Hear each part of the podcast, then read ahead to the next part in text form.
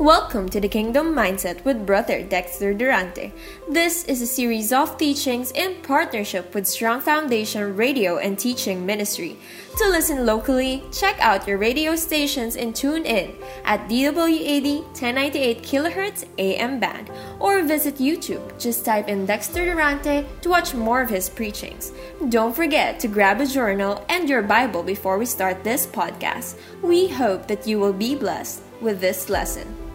Evening, magandang magandang gabi po sa lahat ng mga kapatid po natin sa Panginoon. Lalo na po sa mga kapatid po natin sa biyaya ng Diyos Christian Fellowship.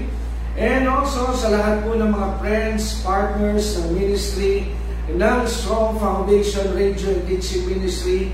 Tonight is another night. Tayo po ay nasa gabi ng Miyerkules.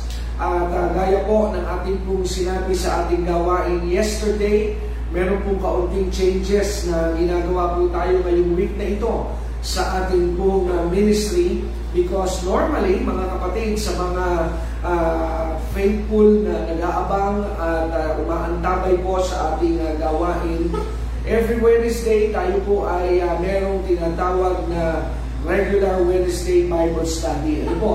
At uh, sa Wednesday Bible Study, ay uh, kadalasan po ang ating pong uh, mga tema o subject na ating pong ginagawa. Every time na tayo po ay magkakaroon ng Bible study on a Wednesday night, ay uh, Bible eschatology. Ano po? So ano po ang ibig sabihin ng Bible eschatology? Ibig sabihin po ng Bible eschatology, ito po ay uh, yung tinatawag na uh, pag-aaral po ng salita ng Diyos gamit po ang tinatawag na end time. Ano po? Kaya ngayon pong gabi ay uh, medyo special po tayo dahil uh, hindi po uh, Bible study ang ating pong format at ang ating pong magiging tema sa gabi po ito ngayong Miyerkules. Ano po? Dahil uh, ang ating pong uh, magiging uh, format ng ating pong pag-aaral at uh, gagawin po ngayon ay uh, ito pong ating uh, ating pong Bible study ay uh, uh, meron pong kaugnayan ano po sa tinatawag na uh, Lenten. Ano po? Lenten, ito po ay uh, meron po tayong uh, uh, ginagawa na series po ng teaching para po tayo po ay makapagbulay ano po at uh, magkaroon ng tinatawag na opportunity na atin pong uh, uh, maging uh, productive po tayo dito po sa Holy Week season na ito na atin pong uh, ginagawa sa mga oras at sandali po ito.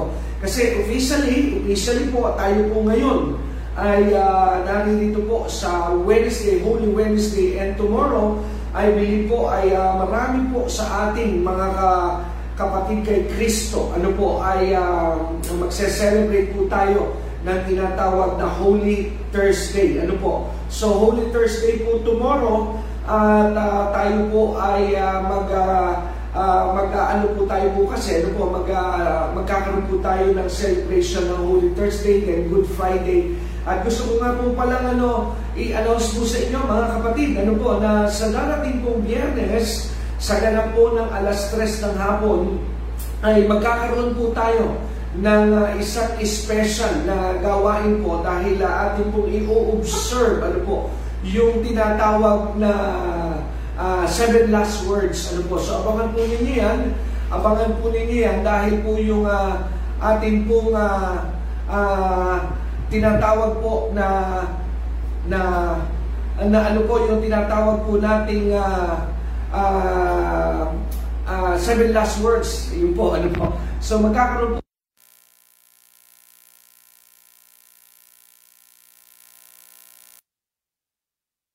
BND page. Ano po, dito po sa BND page Muntinlupa.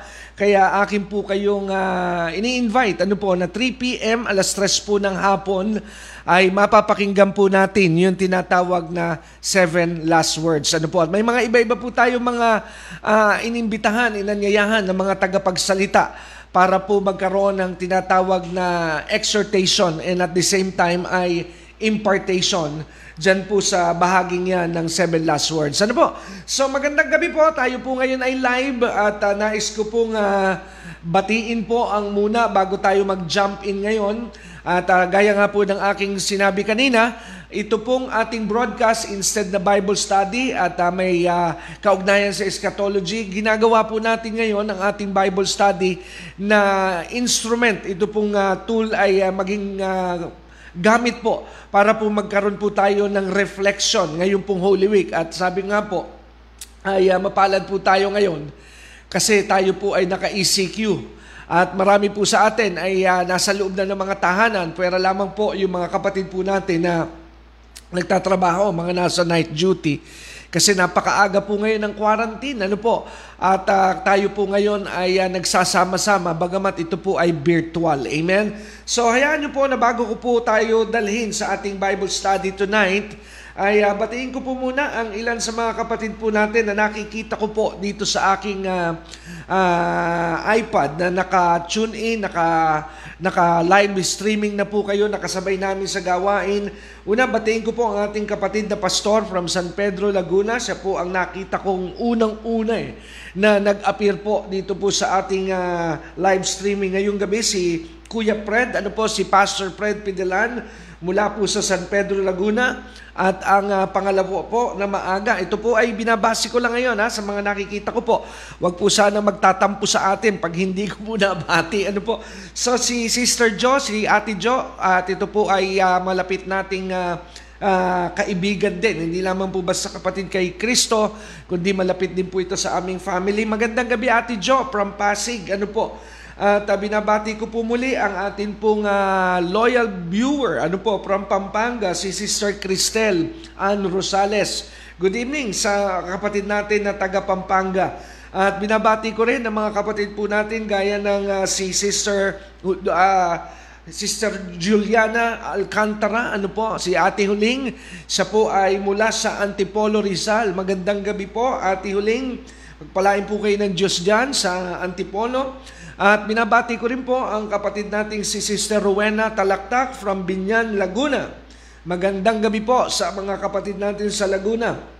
At uh, binabati ko rin po si Brother Alex, ano po, ng, uh, ng Antipolo. Ano po, mula pa rin po yan sa Antipolo. Magandang gabi sa iyo, Kuya Alex, ano po, from Antipolo.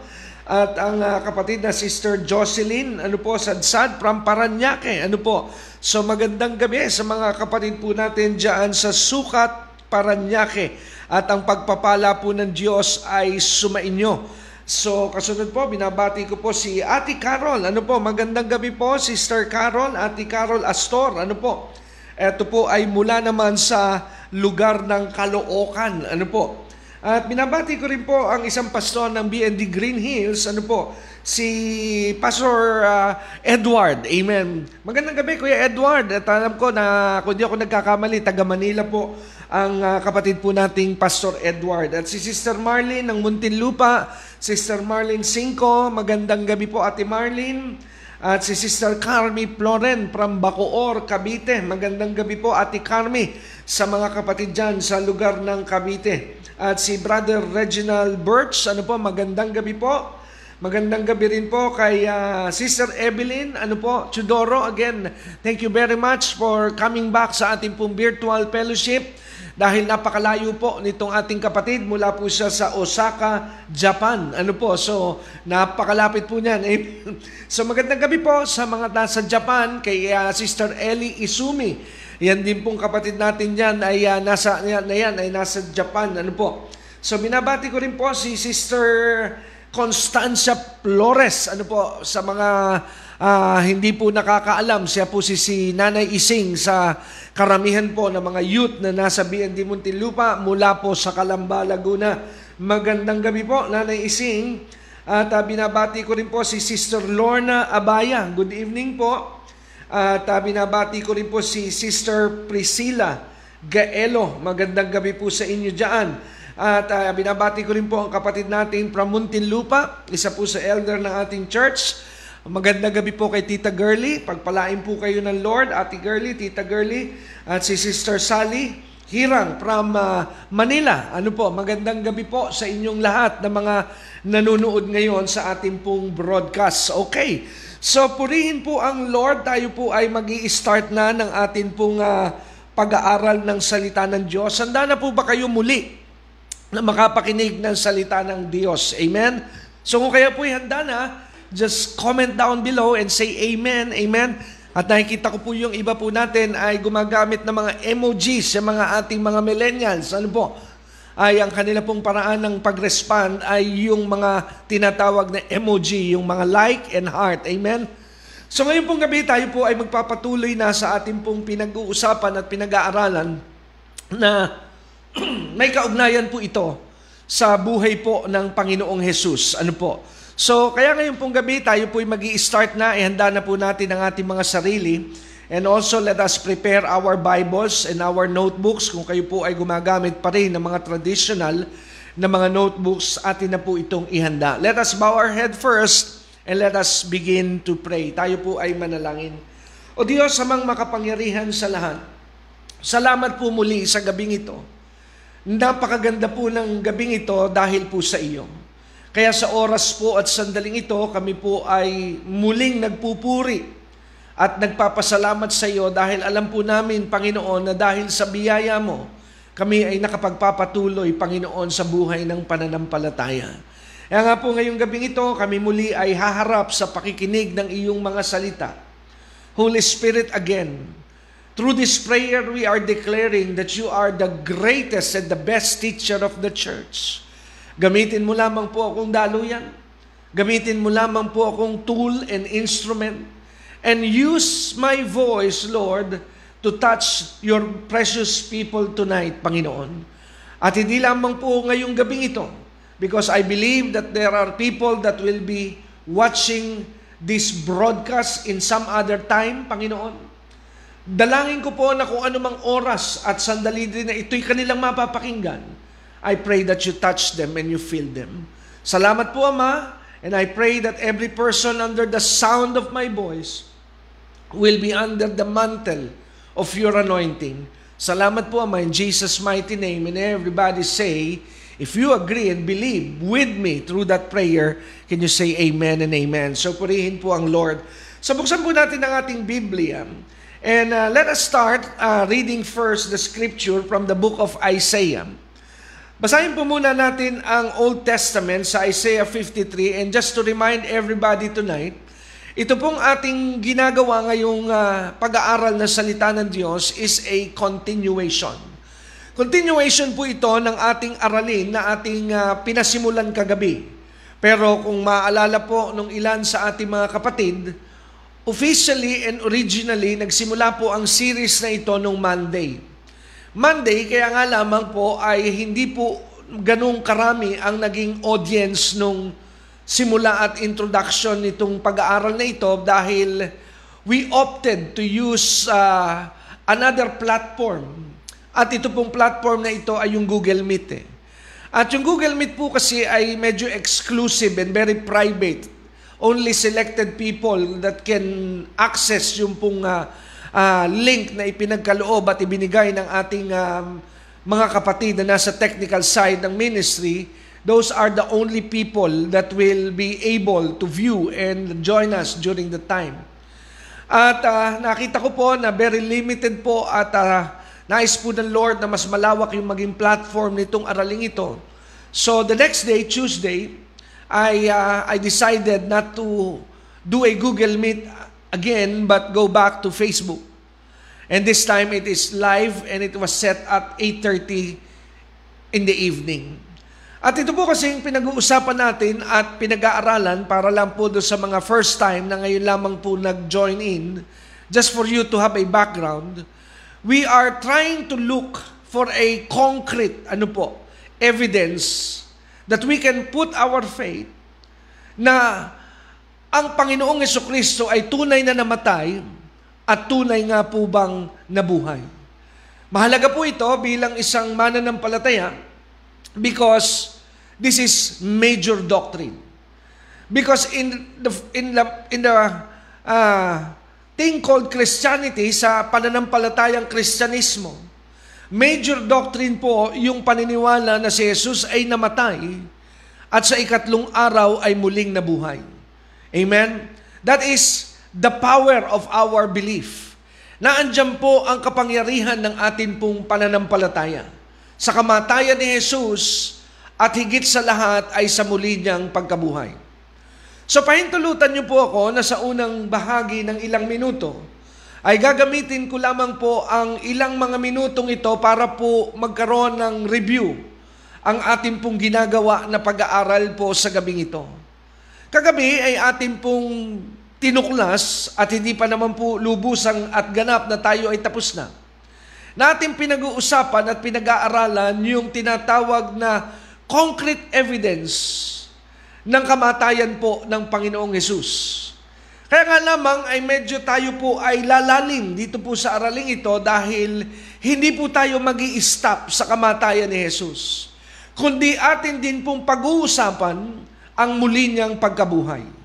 At ang sabi ko nga po sa ating naganap na pag-aaral kagabi, na ang bawat relihiyon na nasa daigdig at merong napakalaking mga followings, ay meron pong tinatawag na mga founders.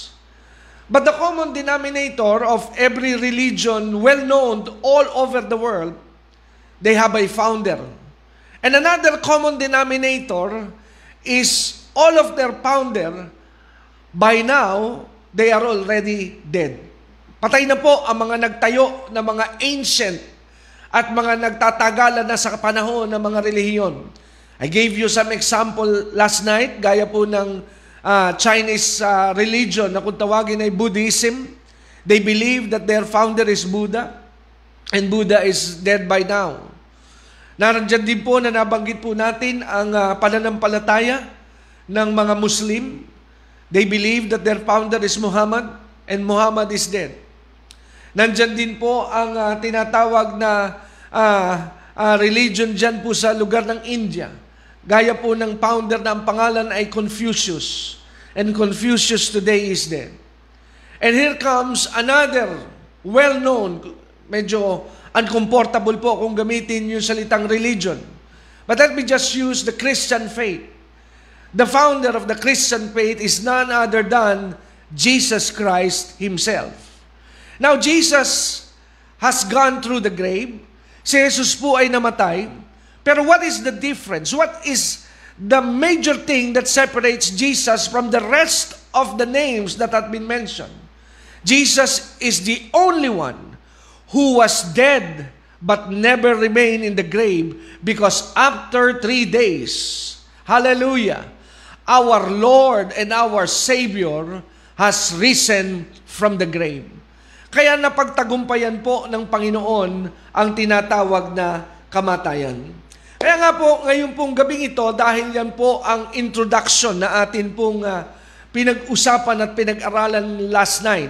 So ngayon po ay magpapatuloy na po tayo na pag-aralan ang next part or part 2 or series number 2 nito pong araling ito. Kaya hayaan nyo po na magsimula po tayong magbasa muna ng isang scripture sa Isaiah 53. Medyo may kahabaan, but anyways, Let us read the Bible. Ang sabi po sa Isaiah 53 verse 2, My servant grow up in the Lord's presence like a tender green shoot, like, like a root in dry ground, and there was nothing beautiful or majestic about his appearance, nothing to attract us to him. He was despised and rejected, a man of sorrows, acquainted with deepest grief. He tur- we turned our backs on him and looked the other way. He was despised, and we did not care. Yet it was our weakness he carried, and it was our sorrows that weighed him down. And we thought his troubles were a punishment from God, a punishment for his own sins. And he was beaten so we could be whole. He was whipped so we could be healed. All of us, like sheep, have strayed away. We have left God's paths to follow our own way. Yet the Lord laid on him the sins of us all. He was oppressed and treated harshly, yet he never said a word. He was led like a lamb to the slaughter, and a sheep is silent before the shearers, and he did not open his mouth.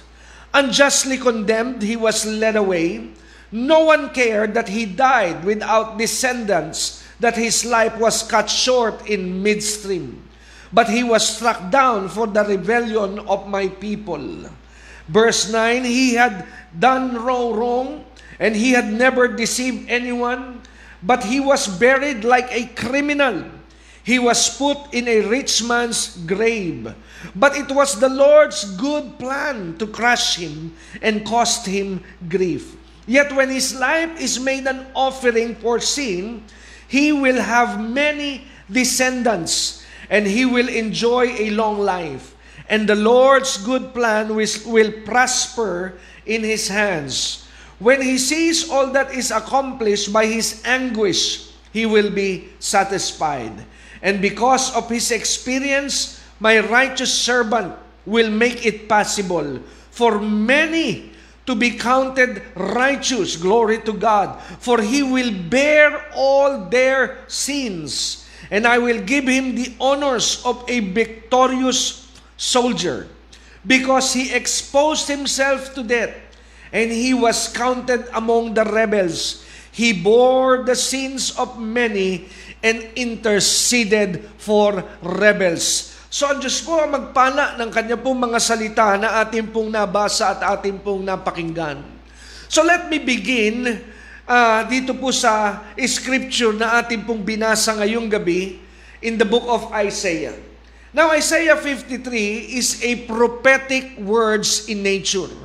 Prophetic in a sense nung ito po ay isinulat at ipinahayag po ng propetang Isayas nung kanya pong kapanahunan the words that has been written from the rest of the chapters in Isaiah 53 has not yet been fulfilled.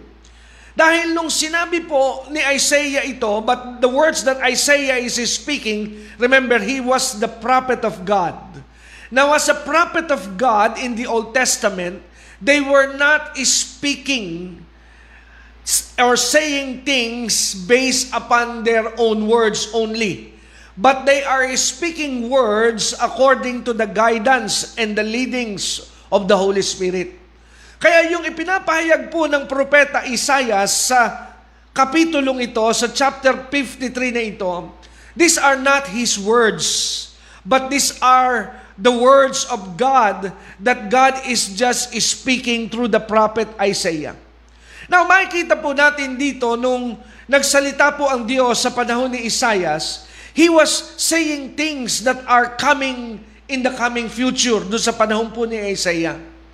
Kaya po, doon po natin makikita na ang Diyos po na nasa Biblia ay Diyos na tunay na totoo eh. Bakit po?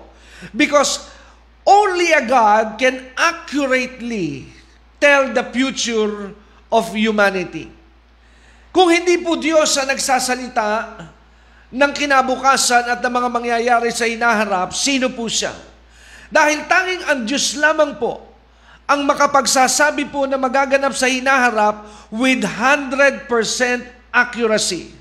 Kaya nga po kung kayo po ay sumusubaybay sa ministry ito, kasi isa po sa ating tinatawag na gifts at isa po sa ating passion ay yung tinatawag na end times. At uh, makikita po ninyo sa uh, ilang mga pagtuturo na ating pong ginawa, medyo ako po ay hindi po uh, konbinyente na gamitin po yung salita sa wikang Tagalog nung translation ng prophecy, yung salita po natin sa Tagalog kasi ay uh, ginagamit minsan yung salitang hula. So hindi po ako komportable na gamitin yung salita nating hula when we are translating the English word prophecy into our own native language Sapagkat yung hula po kasi ay may double meaning eh, sa atin pong mga Pilipino. Pag sinabi po kasing hula ay pwede pong sumablay. Kaya nga pag ikaw ay uh, wag sana. Pero siguro dati, kumukonsulta ka sa manghuhula. Pero sana ngayon na ikaw ay born again Christian na, abay hindi ka na nagbabasa ng horoscope. Hindi mo na iniaasa sa ang iyong kinabukasan sa guhit ng iyong palad. Sapagkat kung ikaw ay born again, your future doesn't depend on your horoscope. Your future now is controlled by your Maker. Dahil nung ikaw ay nagsuko ng iyong buhay kay Kristo, let me remind those believers that are hearing and watching this broadcast tonight. Remember Jeremiah 29:11. Ang sabi ng Jeremiah 29:11, "For I know my plans that I have for you."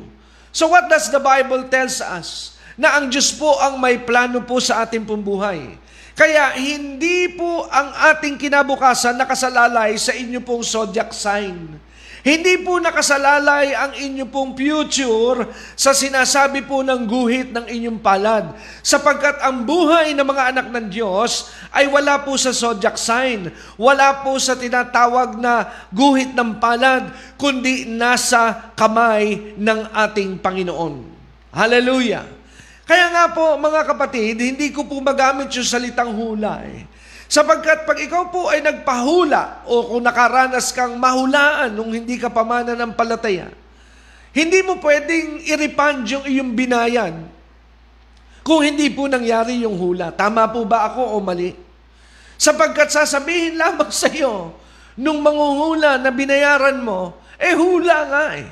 Pag sinabing hula, pwedeng mangyari, pwedeng hindi.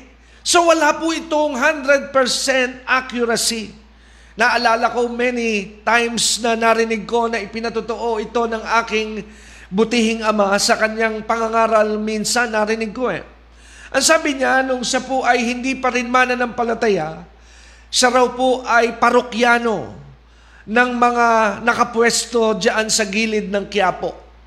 At kung kayo po'y pamilyar diyan po sa Quiapo Church sa Manila, eh alam nyo na yung akin pong tinutukoy. So ang sabi ng aking ama, this happened in the 70s, nagpahula raw siya eh. At ang sabi ng hula sa kanya na mapalad ka dahil ang iyong panganay na anak ay magiging artista. Pero nung dumating po ako sa buhay ng aking ama, eh napakalayo po sa katotohanan dahil hindi po ako naging artista kailanman. Dahil lalo na po ngayon, hindi ko nga ito ni minsan naisip na isang araw ay ako po'y magiging mangangaral. This is not my plan. This is not part of my dream. Amen? Ni minsan hindi ko po naisip, hindi ko po na pangarap at na-imagine na ako po ay magiging mangangaral. Hallelujah. Pero dito ko po napatunayan that if you are a child of God, if you have surrendered your life to Christ, You have a destiny. You have a future. And God holds and control your future. Glory to God. Kaya nga po, babalik po tayo sa Isaiah 53. Ito pong nilalaman ng Isaiah 53 are all prophecy back in the days when it was when it was said and it was written.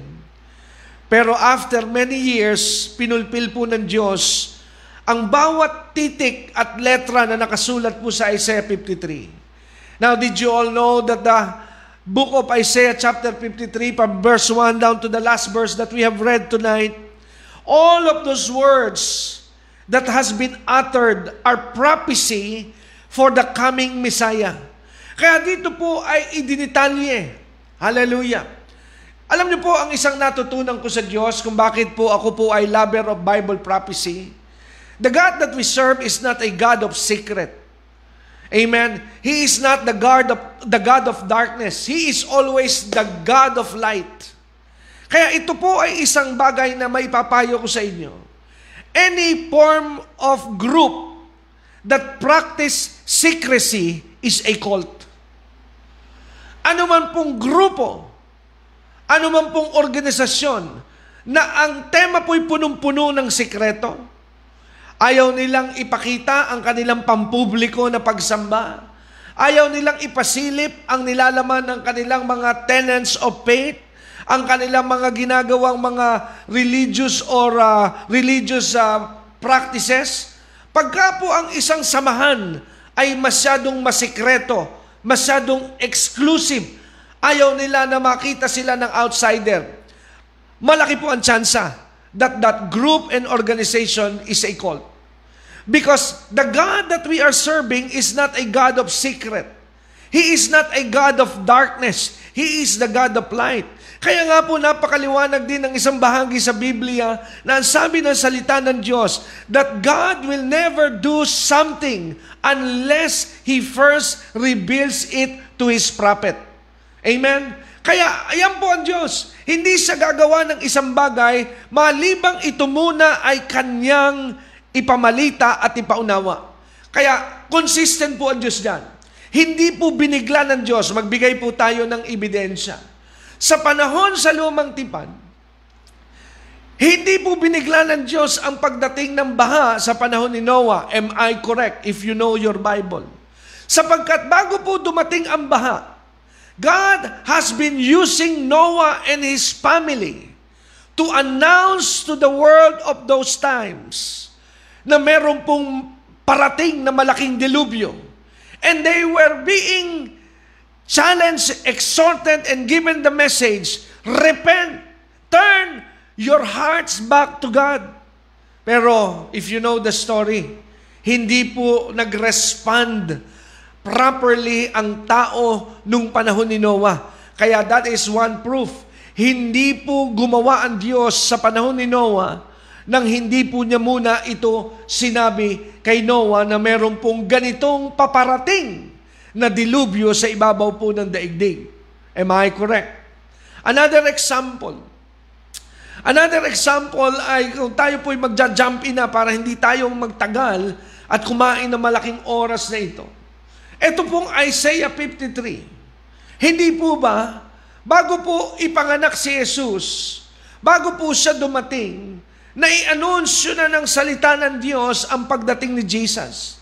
Meron ngang isang bahagi sa sulat ni Propeta Isaias na ganito po ang nilalaman at sinasabi, And unto us a child is born, and unto us a son is risen, and the government will be upon his shoulder Amen? So, sino po yung tinutukoy ng propesiya na paparating na pinaghahanda ang mga tao during that moment and during that generation? That is none other than the Son of God. He is coming to the world. He will be given by His Father, the owner, the creator of heaven and earth, so that mankind will be redeemed and will be restored back again to the lost relationship na kanila pong nawala na kanila pong minana galing po kay Eva at kay Adan. So consistent po ang Diyos. Hindi po gumagawa ang Diyos ng isang bagay na hindi muna niya sinasabi. Now, fast forward to the early church. Di po ba? Pero ito, sinabi na rin ito sa lumang tipan yan. It was already prophesied as early as the time of the prophet Joel na may parating na panahon that uh, the, the, the people of God will be filled by the Holy Spirit. Their sons and daughters will prophesy. Their young ones will see, uh, will dream dreams, and the old ones will see visions. So, makikita po natin, mga kapatid at mga minamahal, the Bible is telling us, even Jesus is keep on saying, na wag muna kayong aalis until the Holy Spirit has been given to you. So, kaya hindi po aksidente yung pagtitipon ng uh, mga mananampalataya sa Book of Acts sa upper room when they were all filled by the Holy Spirit. They were there because it was revealed to them by the Lord Jesus Himself that God is about to pour out their, His Spirit upon all of the flesh that believe on His Son and, uh, and trusted on His name. So, sinabi po ng Diyos yan. So, saan po ako patungo? Ano po itong direksyon na aking tinatahak dito sa aking itinuturo sa inyo ngayong gabi? So, medyo hahaluan ko po ng tinatawag na Bible eschatology itong ating uh, reflection ngayong gabi ng Miyerkules Santo. E di kung ang Diyos ay consistent sa lumang tipan, napatunayan ang credibility ng kanyang salita that He is the same yesterday, today, and forever. At napatunayan po ang kanyang salita nang sabihin niya sa panahon sa Book of Exodus, sa lingkod niyang nagangalang ang pangalan ay Moses, ang sabi ng Lord, I, the Lord, thy God, change not. Hindi raw po nagbabago ang Diyos. So, consistent po ang Diyos. Nagbabago po ang maraming bagay sa ibabaw ng mundo. But there is one thing that is constant, and that is God. The world may change. The culture may change. People will change. Everybody will change. The earth, the planet will change. But there is one thing that will never ever change, and that is God. If He is faithful 2,000 years ago, He is still faithful today in our generation. Kung tapat po ang Diyos dalawang libong taon na nakalilipas, tapat pa rin po ang Diyos sa ating pong panahon ngayon.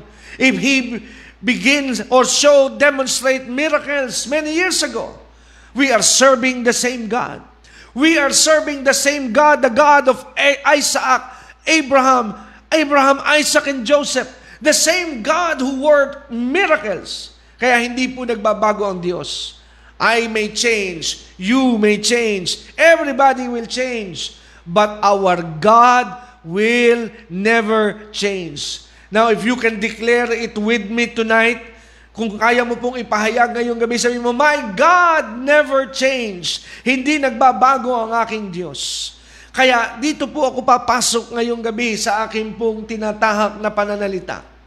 Kung ang Diyos ay consistent, lagi niyang ipinauunawa at pinaalam ang kanyang plano sa kanyang mga lingkod at mga anak. Yan din po ang dahilan kung bakit ako po'y naniniwala ipinaabot at pinaalam ng Panginoon na malapit na ang rapture. Malapit na niyang kunin ang church. Malapit na ang pagdagit sa simbahan. Why? Because there is no secret in God. Hallelujah! God will reveal His plans.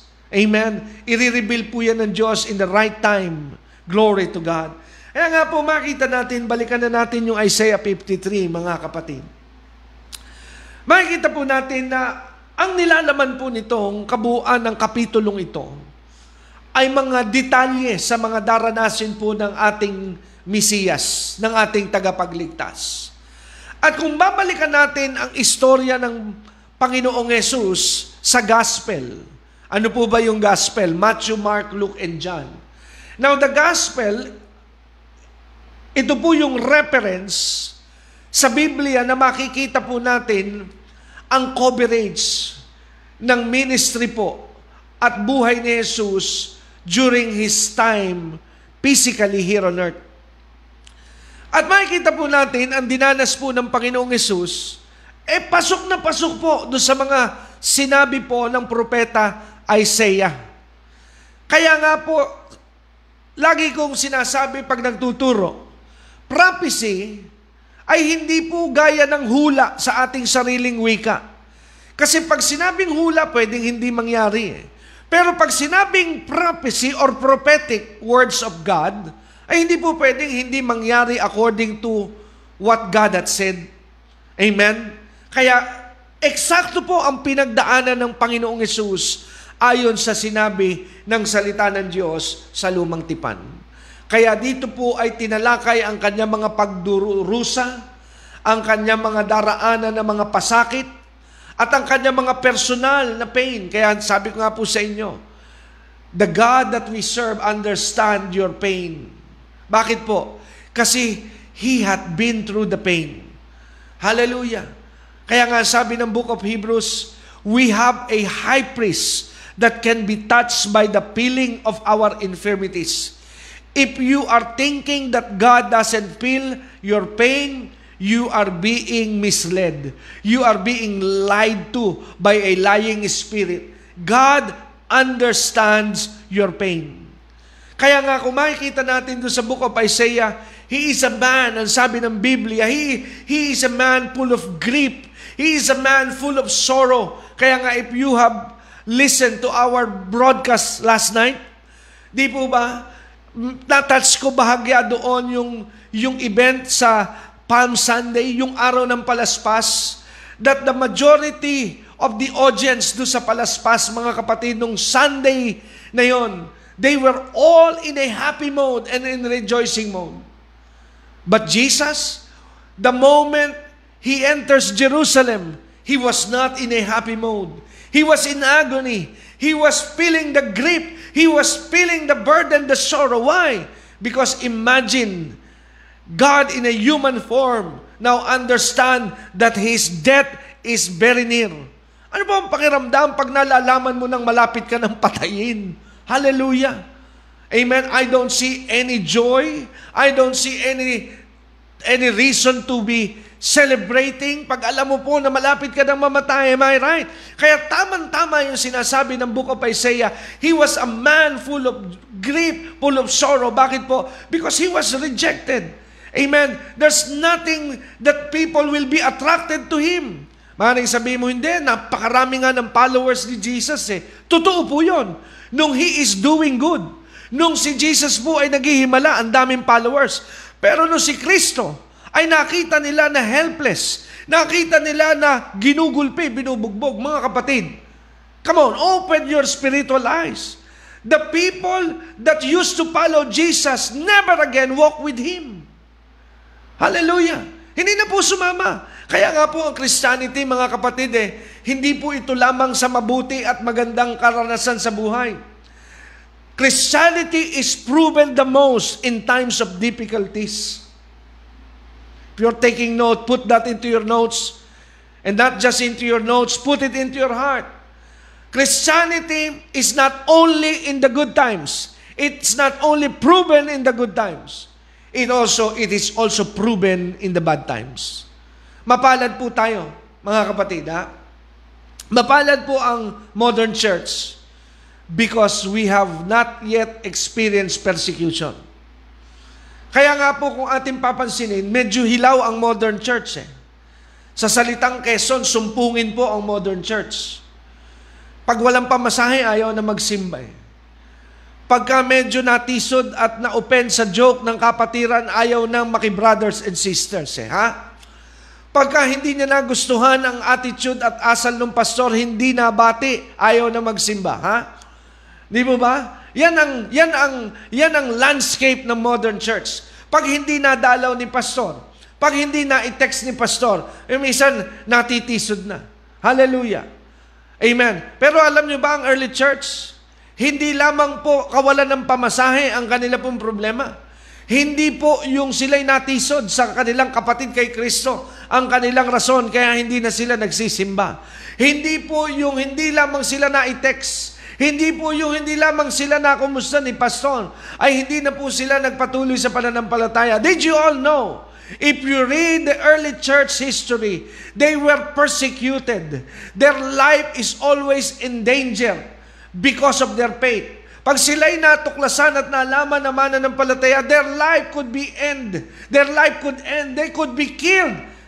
And they will be treated like a criminals during that time. The early church is full of persecution. Hallelujah. Kaya nga po, na-prove ang Kristyanismo that Christianity is real. It's a real thing. It's a, it's a real thing. Bakit po? Kasi kung hindi totoo ang Kristyanismo, why would those people die for their faith? Amen? Amen. Bakit po sila magpapakamatay sa kanila pong pananampalataya? Hallelujah. Only people with conviction, real conviction, will die to what they believe on. Ang tao lamang pong may tunay na conviction ang mamamatay sa kanyang pinaniniwalaan. Pero pag wala ka pong conviction sa iyong pananampalataya, it is easy to turn your back against the Lord. Napakadali pong talikuran si Jesus. Napakadali pong itakwil ang pagiging born again. Pag wala ka pong conviction. Kaya nga po, this ministry, we are praying not only you will learn, but you will have a conviction. Kasi pag ikaw po'y may conviction sa iyong pananampalataya, Mararanasan mo na iiwan ka ng mga tao sa iyong paligid. Mararanasan mo na daranas ka na maraming mga pagsubok. But your faith will still remain. Your confession will still be the same. That no matter what is going on in your life, whether it is good or whether it is bad, Jesus is still the Lord of our life. Conviction yan po ang kulang sa marami pong mga mananampalataya. Kaya nga po, pag ang simbahan po ay dumaan sa pagsubok, doon po masusukat yung conviction ng church. Pag dumating na, nakagaya nito na meron na, alam nyo, I am sensing that the persecution of the church is about to start and in some other parts of the world, it is already starting. Mapalad pa po tayo sapagkat dito sa Pilipinas, hindi pa po ganoon ang persecution na dinaranas natin. Alam nyo, sa California, nagsisimula na eh. Pinagbabawalan na sila na magtipon.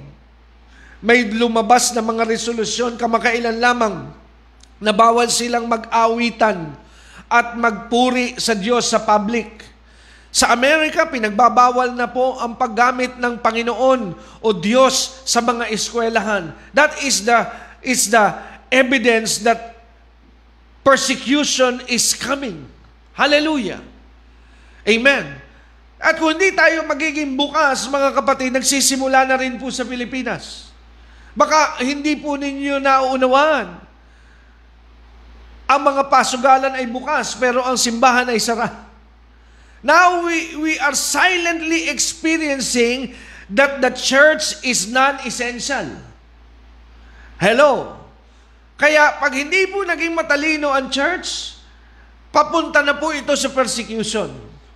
Pero kung ito man ay patungo doon at ito'y plinano ng Diyos, wala po tayong magagawa. Because this is God's way to try the faith of people here on earth.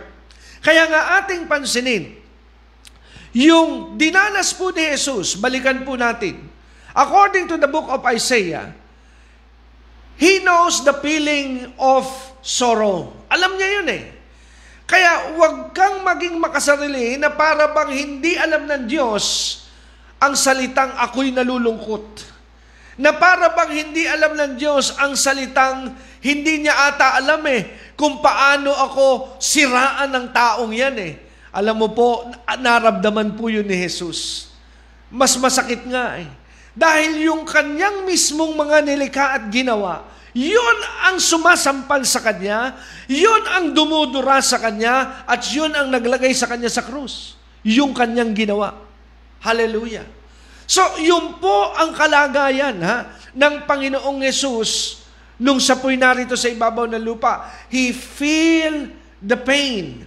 He feel the agony. He feel the sorrow. Kaya nga po, ano ang isang magandang refleksyon ngayong Holy Week? Isama nyo na po ang refleksyon na ito. God understand your pain. Naiintindihan po ng Diyos ang kirot na iyong mga nararamdaman. He knows that. Amen? Alam po yan ng Diyos. Kaya nga uulitin ko. Ang sabi ng book of Hebrews, we have a high priest. And that high priest refers to Jesus Christ. He feels the feeling of our infirmities. Alam ng Diyos yan. Alam niyo po, ako po ay magulang na ngayon. Masakit po pag nakikita natin ng ating mga anak na sila po'y nagdurusa. Iba po yung kirot. Naalala ko, many years ago, nung ma, mga unang panahon, Nama na po ng aking uh, anak na bunso, si Zach, ang asma. So siya po ay nagkaroon nitong uh, sakit din na dinaanan ko. Aba, eh, nung naroon kami sa emergency room one time at siya sasaksakan ng, ng mga panturok at ng swero dahil sa kanyang uh, extreme condition, nagpaalam ako sa aking asawa eh. Naalala ko yung araw na yun. Sabi ko, pasensya ka na ha hindi ito hindi ito dahil sa ako'y duwag o naduduwag, pero hindi ko kaya na makitang nasasaktan ng aking pong anak. Kaya ako'y lumabas, I, I, I ask God, I pray to God, Lord, help my son. Kamakailan lamang ay uh, narinig ko ang aking panganay na anak. Eh. Umiiyak siya dahil may pangyari. Hindi, meron po siyang thesis. Meron siyang thesis, eh graduating po siya ngayon. Buo na niya yung kanyang project. Nakurap yung kanya pong uh, pro- proyekto sa kanya pong hard drive. Kahit po nasa loob ako ng aming kwarto, nung marinig ko yung iyak ng aking anak, ba napatayo po ako eh. Bakit po? Because I, I feel the pain.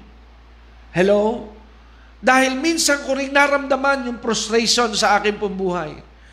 Alam niyo, ng pandemic, ma-share ko lamang po sa inyo mga kapatid. Ano po, last year, last year, 2020, nagsara po ang lahat, ano? Nasara ang simbahan totally. Medyo mas kakaiba yung lockdown last year compared to this year, 2021. Hindi ko maunawa dahil uh, Nung panahon ng pandemic last year, until now, may pandemic pa rin, just uh, make it, to be clear. Nakita ko po ang kamay ng Diyos that He really made a way para po masurvive namin yon. What I'm trying to talk about is economically. Kasi nasaran po ang church. So, as a pastor, hindi na po ako magiging hipokrito sa inyo. Bagamat ako po ay may maliit na hanap buhay, isa po sa ginagamit ng Diyos para magpatuloy ang buhay naming mga lingkod ng Diyos, siyempre yung simbahan. Eh walang simba. Pero kaagad ako po ay pinaalalahanan ng Diyos that I am your source, not the people. Kaya I said, God, I, I, I, I know you are my source. So siyempre, nahinto. Nahinto po ang mga pagkakaloob ng tao. Amen? Let us not be hypocrite here tonight sabi ng iba, bakit kasi nagkakaroon pa ng donation ng ministry, pwede naman libre. Yes, I know, the gospel is free. Pero kung pahabain natin ito, eh, hahaba, pero pag pinag-aralan mo po ang Biblia, sinabi ng salita ng Diyos na may karapatan pong mabuhay ang mga mangaral sa kanila pong uh, ginagawang pagtuturo. Well, I will not touch on that. I will not go there. Pero ang isang natuklasan ko po, nung panahon ng pandemic, may mga nagbukas na doors sa buhay ko na hindi ko akalain na mararanasan ko. Alam niyo po, nung panahon ng pandemic, naranasan ko po maglako ng tinapay. Magbenta, mag-deliver ng tinapay. Para po magkaroon ng, ng income at maka, makasurvive ang aking pong pamilya. So, kaya naranasan ko po yung pag-deliver ng tinapay. Maghatid ng tinapay sa mga bahay-bahay. Ngayon, Nung una, hindi ko maintindihan. Pero doon ko po naunawaan, may purpose ang Lord, ha? Bakit po? Upang maramdaman ko ang pakiramdam ng mga tao na nasa ganung hanap buhay, hindi madali. Kaya nga po kung ang isang lingkod ng Diyos, wawaldasin lamang po ang pera ng mga kapatiran, hindi po tama. Kasi doon ko nakita na hindi po biro ang pagkita ng, ng pera ng mga tao. Naranasan ko mag-deliver ng tinapay. Pagkatapos po nung, nung uh, karanasan yon, natapos po yon.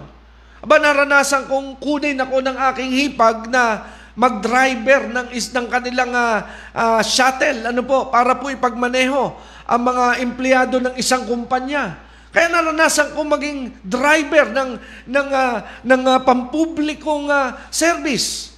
At doon ko po naramdaman, iba nga pala rin ang pakiramdam ng mga kapatid natin na mga nasa pagiging driver. Hindi rin po biro. Hindi rin po biro. At naranasan ko rin po yung uh, uh, maging kolektor na nakasakay sa motor. Kaya ngayon, nagkaroon ako ng ibang tolerance sa mga nagmumotorsiklo na kapatid natin kay Kristo.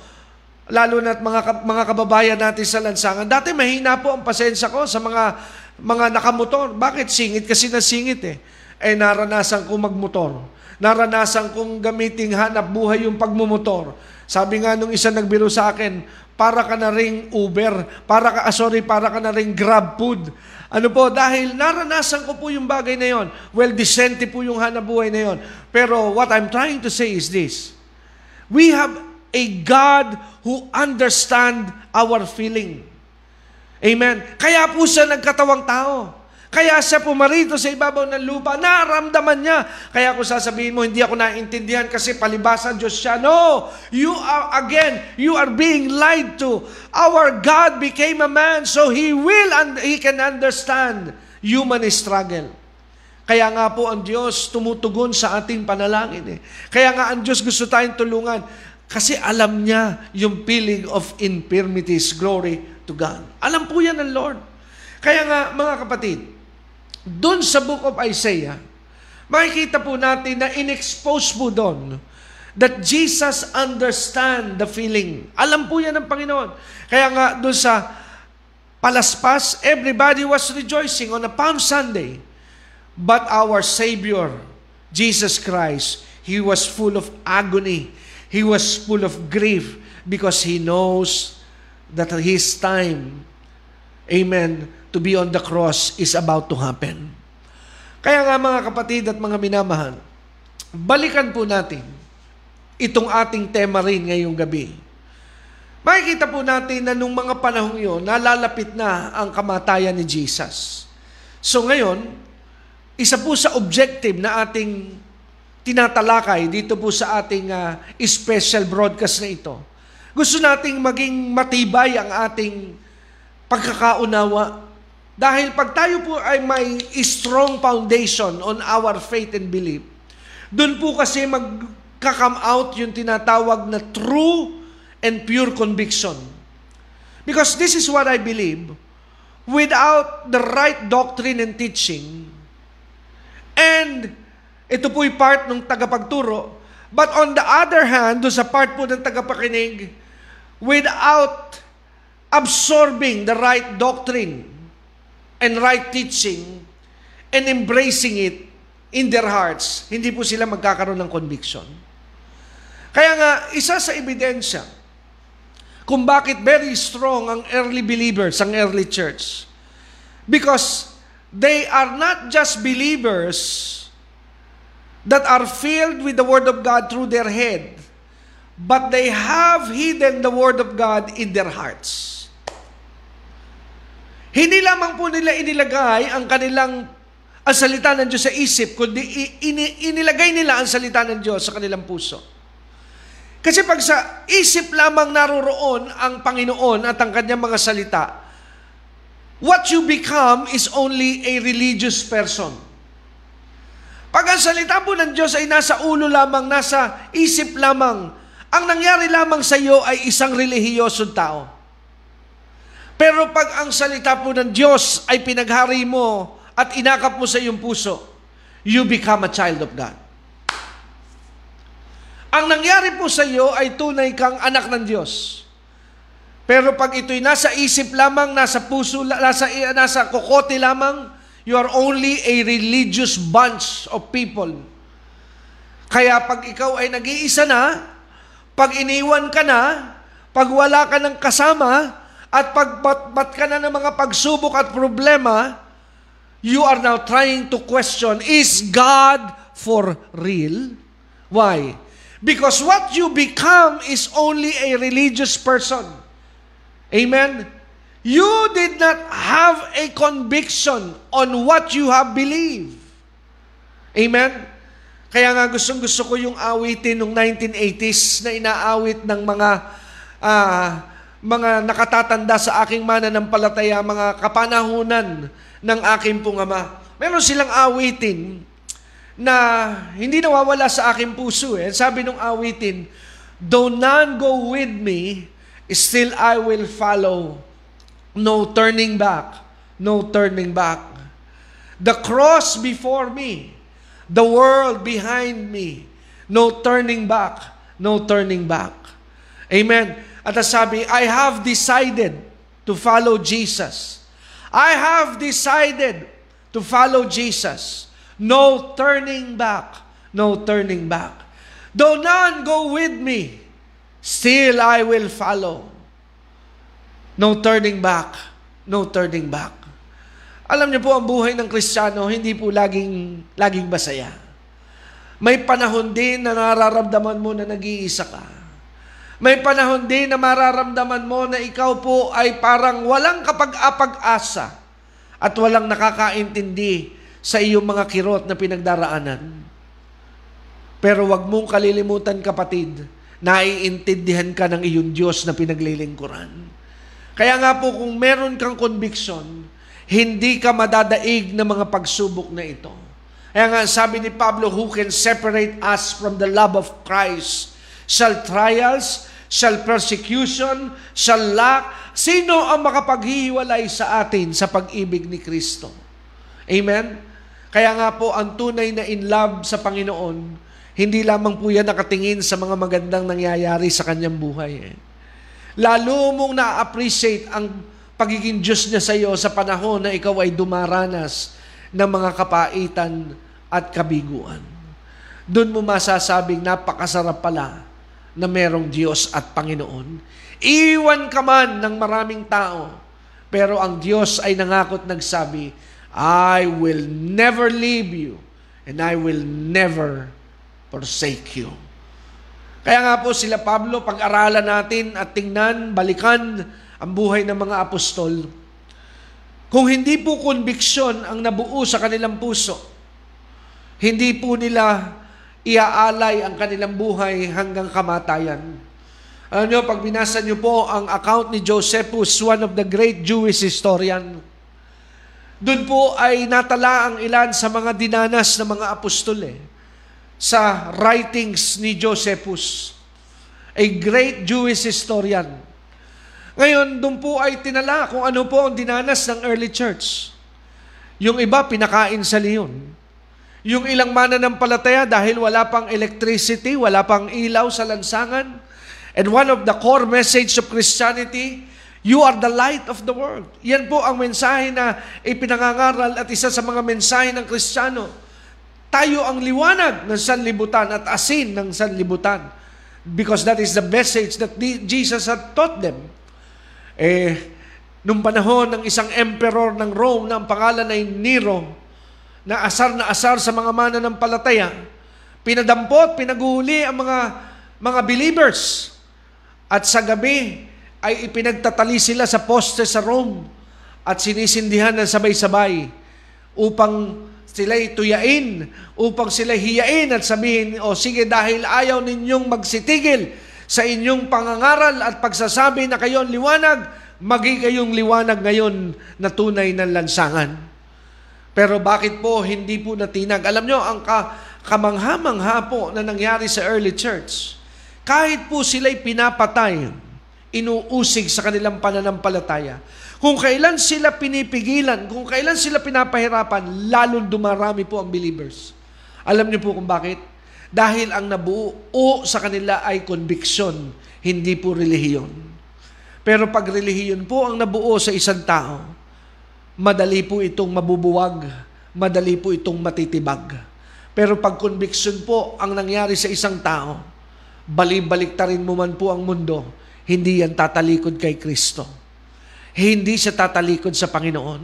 Kaya nga po isa sa akin pong panalangin sa mga kapatid sa ministry ito na sumusubaybay at nagtitiwala, tonight, you hear me tonight, I am praying to God for you, for all of you that are watching tonight.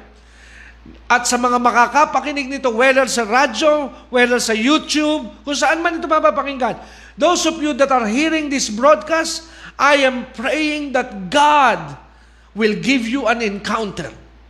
Na magkaroon kayo ng encounter sa Diyos.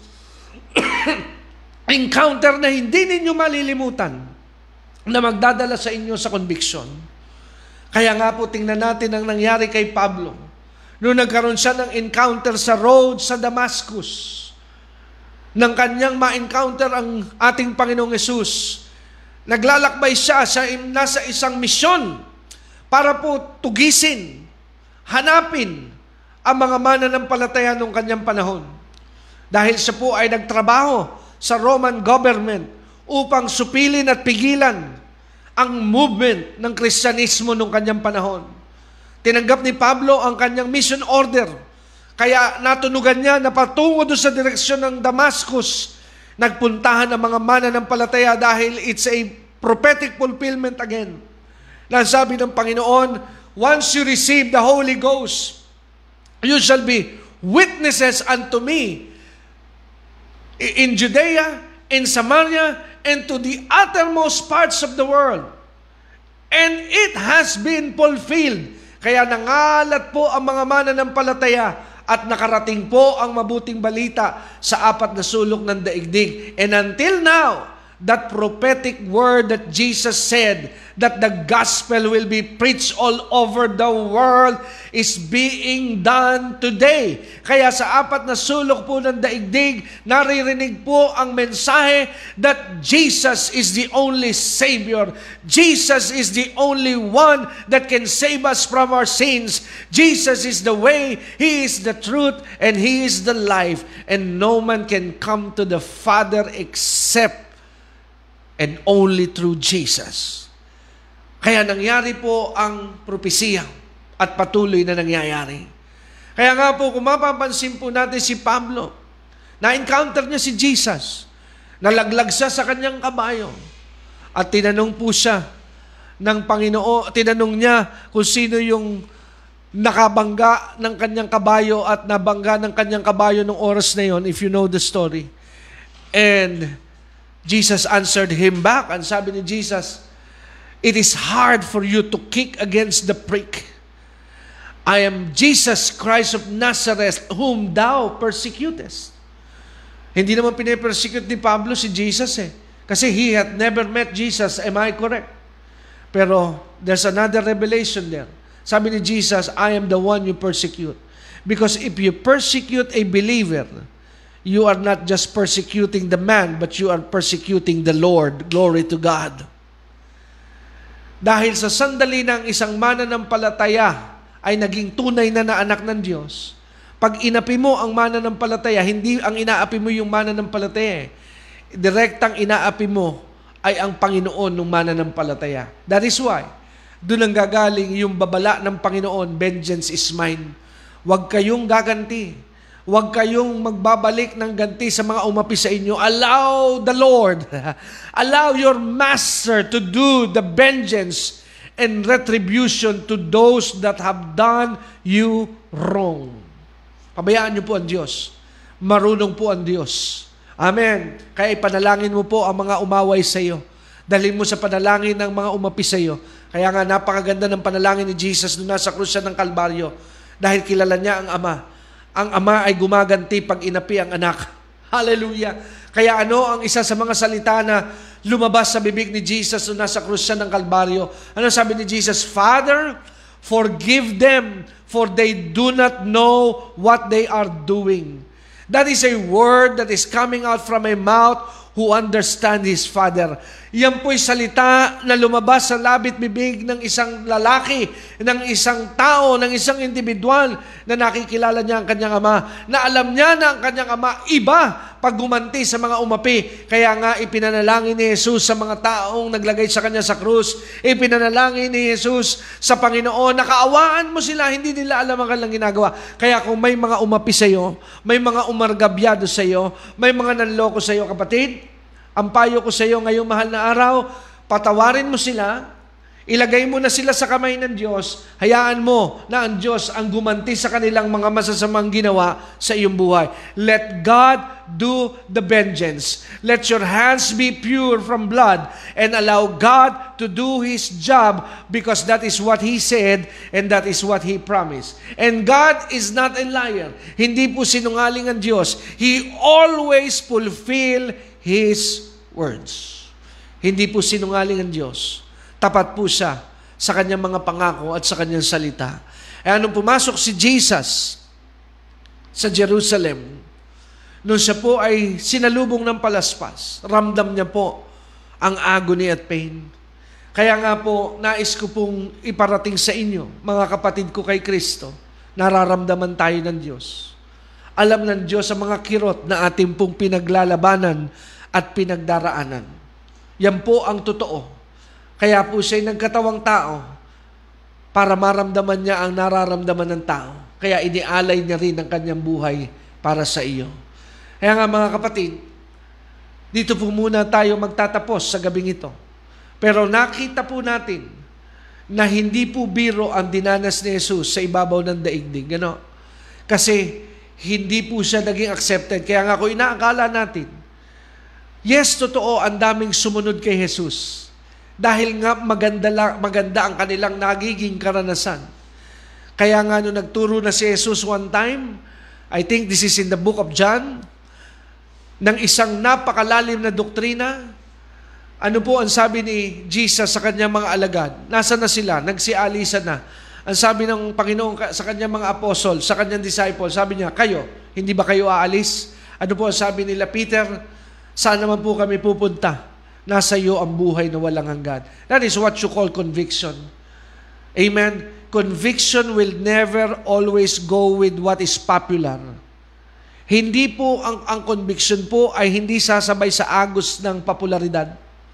Kahit hindi na po popularidad, popular ang pagtuturo ng mga malalalim na salita ng Diyos, it is still relevant in our in our generation today. Amen. Kaya nga po, dito po tayo magtatapos sa gabing ito. So meron pa po tayong isang gabi at yan po'y bukas ng gabi, Miyerko, uh, Webes Santo. Ngayon po'y Miyerkules Santo. Ano po? At uh, just a short trivia bago po tayo magtapos. Alam niyo po ba ang naganap sa buhay ng ating Panginoon ng Wednesday, when Holy Wednesday? One of the major highlights ng Holy Wednesday. Ito po yung araw, ito po yung panahon na nagpasya si Judas na ipagkanulo ang kanyang Panginoon. Amen? Wednesday po naganap yon yung pagpapasya ni Judas na sa ilang pirasong pilak ipagpalit niya si Jesus. Alam niyo, marami pa rin pong ganong resemblance. If I may add, ano po, marami pa rin pong Judas syndrome sa ating pong panahon. Remember this, ha? Judas' spirit ay nasa loob po ng disciples. Meaning to say, the Judas spirit, wala po ito sa labas ng grupo ni Jesus, nasa loob. Kaya yung Judas spirit, nasa simbahan din po yan. Hallelujah. So, remember this, yung pattern, yung analogy, sa ilang kapirasong pilak lamang, tinalikuran ni Judas ang kanyang Panginoon na naranasan niya ang buhay na walang hanggan. Tinalikuran niya. And sad to say, marami pong may Akala nung iba ang Judas Spirit, nag, nag-evolve lamang doon sa pagiging traitor, yung pagpapapako kay Jesus. Hindi po. Pag mas mahalaga na sa iyo ang trabaho kaysa sa iyong Panginoon, you, you, are, you, are, you are being a victim of a Judas spirit. If your career is more important now than God, you don't have any time now to pray and to have a quality moment and time with God, you are you are being you are being attacked by a Judas spirit. Hallelujah. Just to let you know, church, I I just want to drop these revelations to whoever you are tonight. Amen. Nakakala natin kuminsan the Judas spirit, yun lamang nagtra, nagtraidor kay Jesus. No. Remember, how Judas treated Jesus is he exchanged his master for a few penny. And sad to say, may mga ganun pong kristyano. Sa kaunting kikitain at sa pangarap na guminhawa, hindi ko sinasabing masamang guminhawa, I would be a hypocrite. But if money is more important than your God, your career is more important than your God, your business is more important than your faith, then something is wrong. You watch out for the Judas spirit that is roaming around your life. And that is my point for tonight. Let us pray. Panginoon, salamat po sa napakagandang gabing ito. Salamat po, O Diyos, sa pagkakataon na ibinigay mo po sa amin na kami po ay uh, binigyan mo ulit ng another opportunity and uh, times that we can have this uh, devotion and time with you and your words virtually. Pagpalain mo po ang mga kapatid ko. And I pray that you will give them an encounter and a conviction about the real Jesus. Maraming maraming salamat po, Ama. Salamat po sa gabing ito. And salamat po sa iyo, Banal na Espiritu, sa iyo pong paggamit sa buhay ko. At salamat sa mga kaluluwa na dinala mo sa gawain ito ngayong gabi. So, Lord, I bless them in Jesus' name. Amen and amen. So purihin po ang Panginoon. So bago po tayo magtapos ngayong gabi, meron lang po ako ilang announcement para po doon sa mga latecomers. Please don't leave the page yet. Alam ko po na marami ay, ay may ganung uh, uh, uh, nakagawian pa rin sa simba, mabilis umuwi. Ano po, please, but please don't. Uh, I would like to make a quick announcement on Friday, Good Friday, 3 p.m., alas 3 po ng hapon. Magkakaroon po tayo ng seven last words dito po sa BND page. So, I am inviting you, please uh, join us as we celebrate our Good Friday service. And also sa inyo po na magjo-join sa ating pong Friday, Good Friday uh, uh, celebration, 3, 3, 3 in the afternoon, please prepare your communion elements. Ano po, magko-communion po tayo after.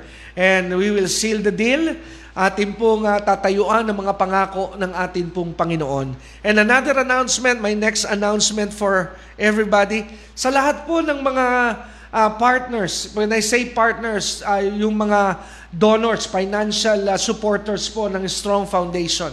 Uh, liliwanagin ko lang po ito, no? just to make this uh, clear. Hindi po ito open sa lahat itong in-announce ko. Sa mga partners po kasi, I'm, I'm asking you to directly message me.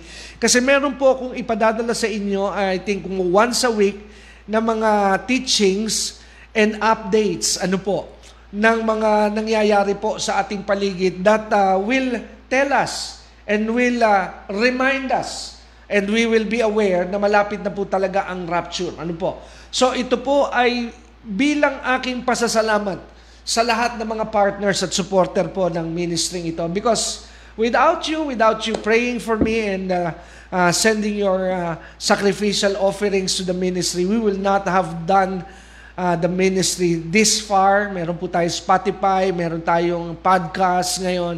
We have a ministry in YouTube and we have this kind of broadcast today and sa radio without you helping us. Kaya nagpapasalamat po ako sa inyo sa mga tumulong po sa maraming taon sa Strong Foundation. Did you all know that last month, ano po, uh, uh, it's, our, it's our anniversary month. Ano po, dahil uh, ilang taon na po na ang Strong Foundation Ministry ay nagpapatuloy. Kaya bilang pasasalamat ko po sa mga partners, this is your, this is a way so that I can, I can say thank you to you allow me to send you these precious uh, uh, uh, articles na pakikinabangan ninyo kung inyo pong bibigyan ng panahon. Dahil ito po ay magpo-point out sa inyo doon sa mga relevant na mga scenarios na nangyayari ngayon. Hindi, hindi lamang po sa Pilipinas. Because the coming of the Lord Jesus will be seen all over the world. At yun po yung mga ipadadala ko sa inyo. If you want it to be sent to you via email or doon po sa inyong mga messenger. Basta ang rules po, please private message me. Amen? I-message niyo po akong personal para po malaman ko kung interested kayo. Bakit po kung interested? Kasi baka naman po may partners na hindi interested dito. Sayang naman. Amen? Kasi gagawin po natin yan. We will do it. Amen? We will uh, prepare it for you. Kaya gusto ko po na yung tatanggap nito na mga partners ay yung interesado. Uulitin ko po, this is exclusive for partners for Strong Foundation. Amen? So kung ikaw po ay uh, uh, supporter ng biyaya ng Diyos Christian Fellowship, iba po yon. But this is for the media ministry ng Strong Foundation. Okay? So again, bago po tayo magtapos, ako po ay nagpapasalamat sa mga kapatid po na sumabay po sa atin ngayong gabi. Nakita ko po, may mga kapatid tayo from Belgium ulit. Nandyan ulit sila Sister Lovely. Marami po na uh, uh, from Iloilo, may mga galing daw pong Iloilo. Good evening po. Ano? Uh, ah, si Kuya Leo Hasildo. Wow, magandang gabi po kay Kuya Leo at uh, kay Ate Liz. Ano po, Hasildo. Good evening po sa mga taga Iloilo. Napakatagal ko na po kayong hindi nakita and my wife just told me in the background that you are watching our broadcast tonight. Ano po? So magandang magandang gabi po. At nagpapasalamat po ako sa inyo. At bukas po ulit, 8.30 ha, itutuloy ko po and I hope that it will be the conclusion of this series ano po na ating pinag-uusapan. The real Jesus and we're trying to prove that Jesus really died and He was resurrected from the grave. God bless you. Good night. And the Lord bless you. And this has been your brother in Christ. My name is Brother Dexter Durante, reminding all of my brothers and sisters, Jesus is coming very soon. And a true believer always and will always walk by faith and not by sight. Thank you for tuning in with us. If you wish to support the ministry, you could send us your love gifts through bank. Account name Dexter Durante, Branch Carmona Cavite.